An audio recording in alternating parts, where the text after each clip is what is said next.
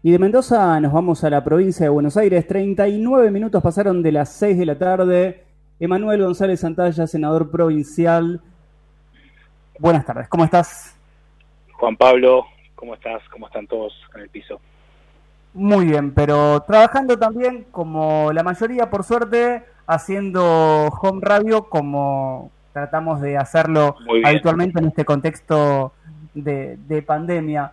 Y vamos siguiendo por las redes, vamos recibiendo información y en tu caso como, como senador provincial del Frente de Todos, recorriendo la tercera sección electoral, recorriendo Lanús, Avellaneda, Quilmes, ¿qué evaluación haces de estas recorridas que estás haciendo? ¿Cómo, cómo ves Quilmes, cómo ves Lanús y cómo ves puntualmente Avellaneda, Emma? Bueno, viste, este último tiempo, la verdad que obviamente la agenda nuestra tiene que ver con la agenda de, la pandemia, de las consecuencias que genera la pandemia. Hemos estado recorriendo algunos puntos de vacunación que, a diferencia de la capital federal, de lo que pasa en la ciudad autónoma de Buenos Aires, el otro día estuvimos en el vacunatorio que montó PAMI en Lanús y la verdad que vimos mucho orden, vimos el funcionamiento, vimos la atención que hay a las personas mayores que se van a vacunar, el agradecimiento y la felicidad que tienen cada uno y cada una de las personas que se van a vacunar allí.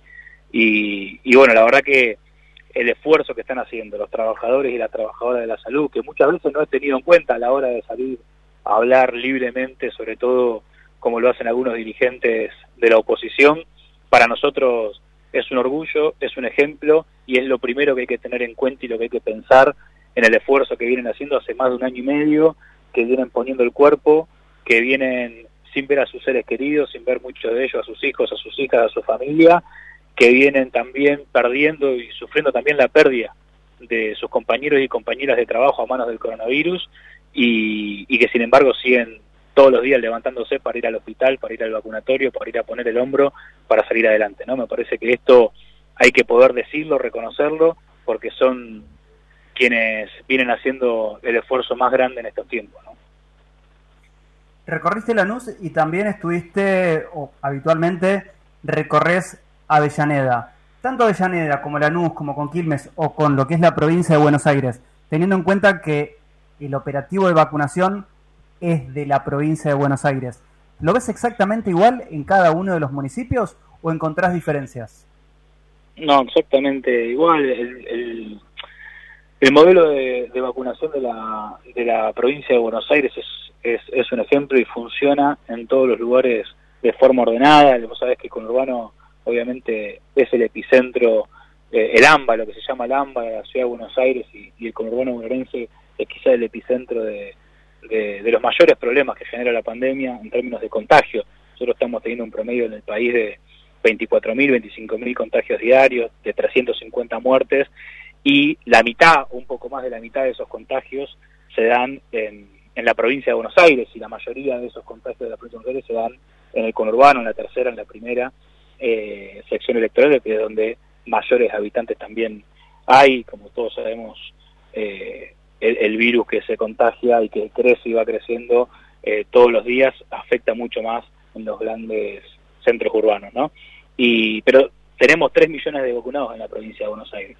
Lo que pasa es que el ritmo de vacunación, si bien es bueno, y si bien pronto estaremos finalizando con aquellas personas mayores de 70 años y con los mayores de 60 años con enfermedades preexistentes, eh, la realidad es que el nivel de contagio en las últimas semanas viene subiendo demasiado y lo que preocupa es el nivel de ocupación de camas, ¿no? Nosotros, vos pensás, al 6 de abril, al 6 de abril teníamos 58% de ocupación de camas de terapia intensiva en la tercera sección electoral y hoy, al 28 de abril, estamos en 75% de ocupación.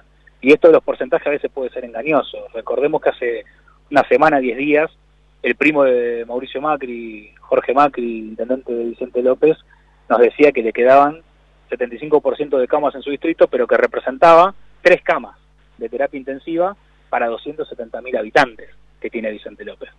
Por lo cual, eh, la preocupación que tenemos es muy grande y obviamente acompañar las medidas que viene tomando el presidente y el gobernador para cuidar la vida de nuestros vecinos y nuestras vecinas y creemos que hay que hay que hacer un esfuerzo más y hay que poder seguir trabajando en, cortar la circulación del virus que se, se trabaja obviamente restringiendo la circulación de las personas. Y en la ciudad de Buenos Aires, si, si no erro en los datos, hace un rato habían dicho que también rondaba en el ochenta y pico por ciento de, camas ocupadas y quedaban muy pocas. Hay muchos casos todos los días de vecinos, de, habitantes de la ciudad de Buenos Aires que no encuentran cama en la ciudad autónoma y, y se terminan atendiendo en la provincia, lo cual nos parece bien, lo que nos parece mal es la irresponsabilidad con la cual se maneja el jefe de gobierno de la ciudad, por ejemplo, en la discusión que se dio de la presencialidad sí o la presencialidad no, cuando eh, la reta vacunó el 14% de los docentes de la ciudad de Buenos Aires, siendo la jurisdicción en la Argentina que más vacunas recibió por cantidad de habitantes. La ciudad de Buenos Aires está cerca del 23% de vacunas recibidas en función de su cantidad de habitantes. Sin embargo, el resto eh, no pasa en el 18%. ¿sí? Hablo de la provincia de Buenos Aires, La Rioja, La Pampa, eh, Santa Cruz.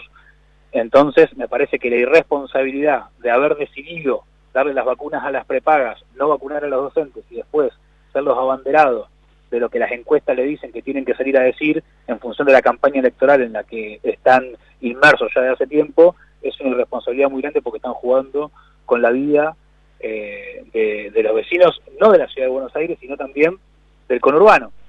Porque como nosotros sabemos, hay muchísimos vecinos de los, de los distintos distritos conurbano que trabajan o que van diariamente a la capital federal, y nosotros que somos la Avellaneda lo sabemos porque lo vemos todos los días.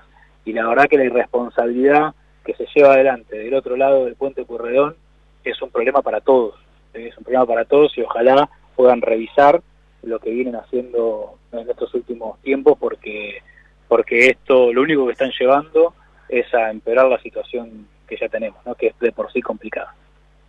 Estuviste con Alberto, con Ferraresi, con el gobernador de la provincia de Buenos Aires en la saladita en la entrega de viviendas.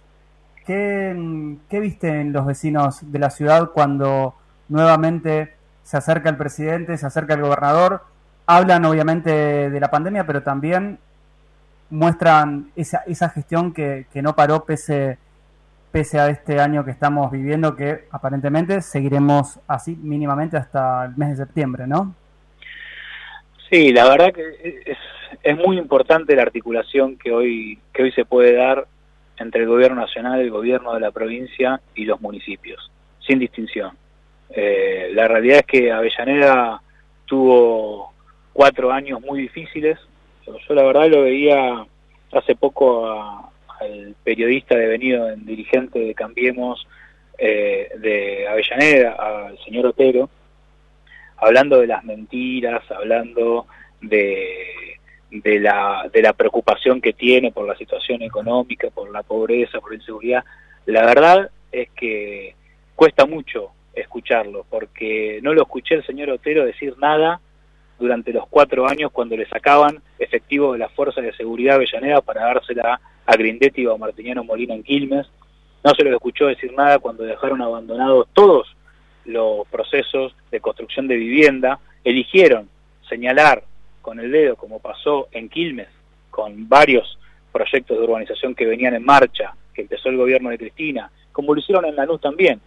Se dedicaron a decir, eso es eh, el ejemplo de la corrupción del quinerismo, cuando en realidad eran procesos que venían eh, en perfecto en perfecto funcionamiento y que había que darle continuidad y decidieron no terminar las casas para dárselo a nuestros vecinos y a nuestras vecinas. Entonces, escucharlos hoy con la irresponsabilidad y sobre todo con esta mirada porteña tan, eh, tan danina eh, que tienen sobre los problemas de la provincia de Buenos Aires. La verdad que ver un intendente como pasa en el caso de Lanús, que vive en Caballito, que gobierna por Twitter su ciudad, y que no conoce y no camina ninguno de los barrios de Lanús, que los vecinos no lo ven presente en ninguno de los problemas, en ninguna de las situaciones, la verdad que, que no deja de, llamar la atención y no deja de ser algo que tengamos que ponerle un punto de atención porque la verdad que nos quieren llevar a discutir eh, con una mirada porteña que le ha hecho mucho daño. Nosotros lo decíamos el otro día, ya tuvimos dos experiencias de jefe de gobierno devenidos en presidente. Lo tuvimos a De la Rúa y lo tuvimos a Mauricio Macri.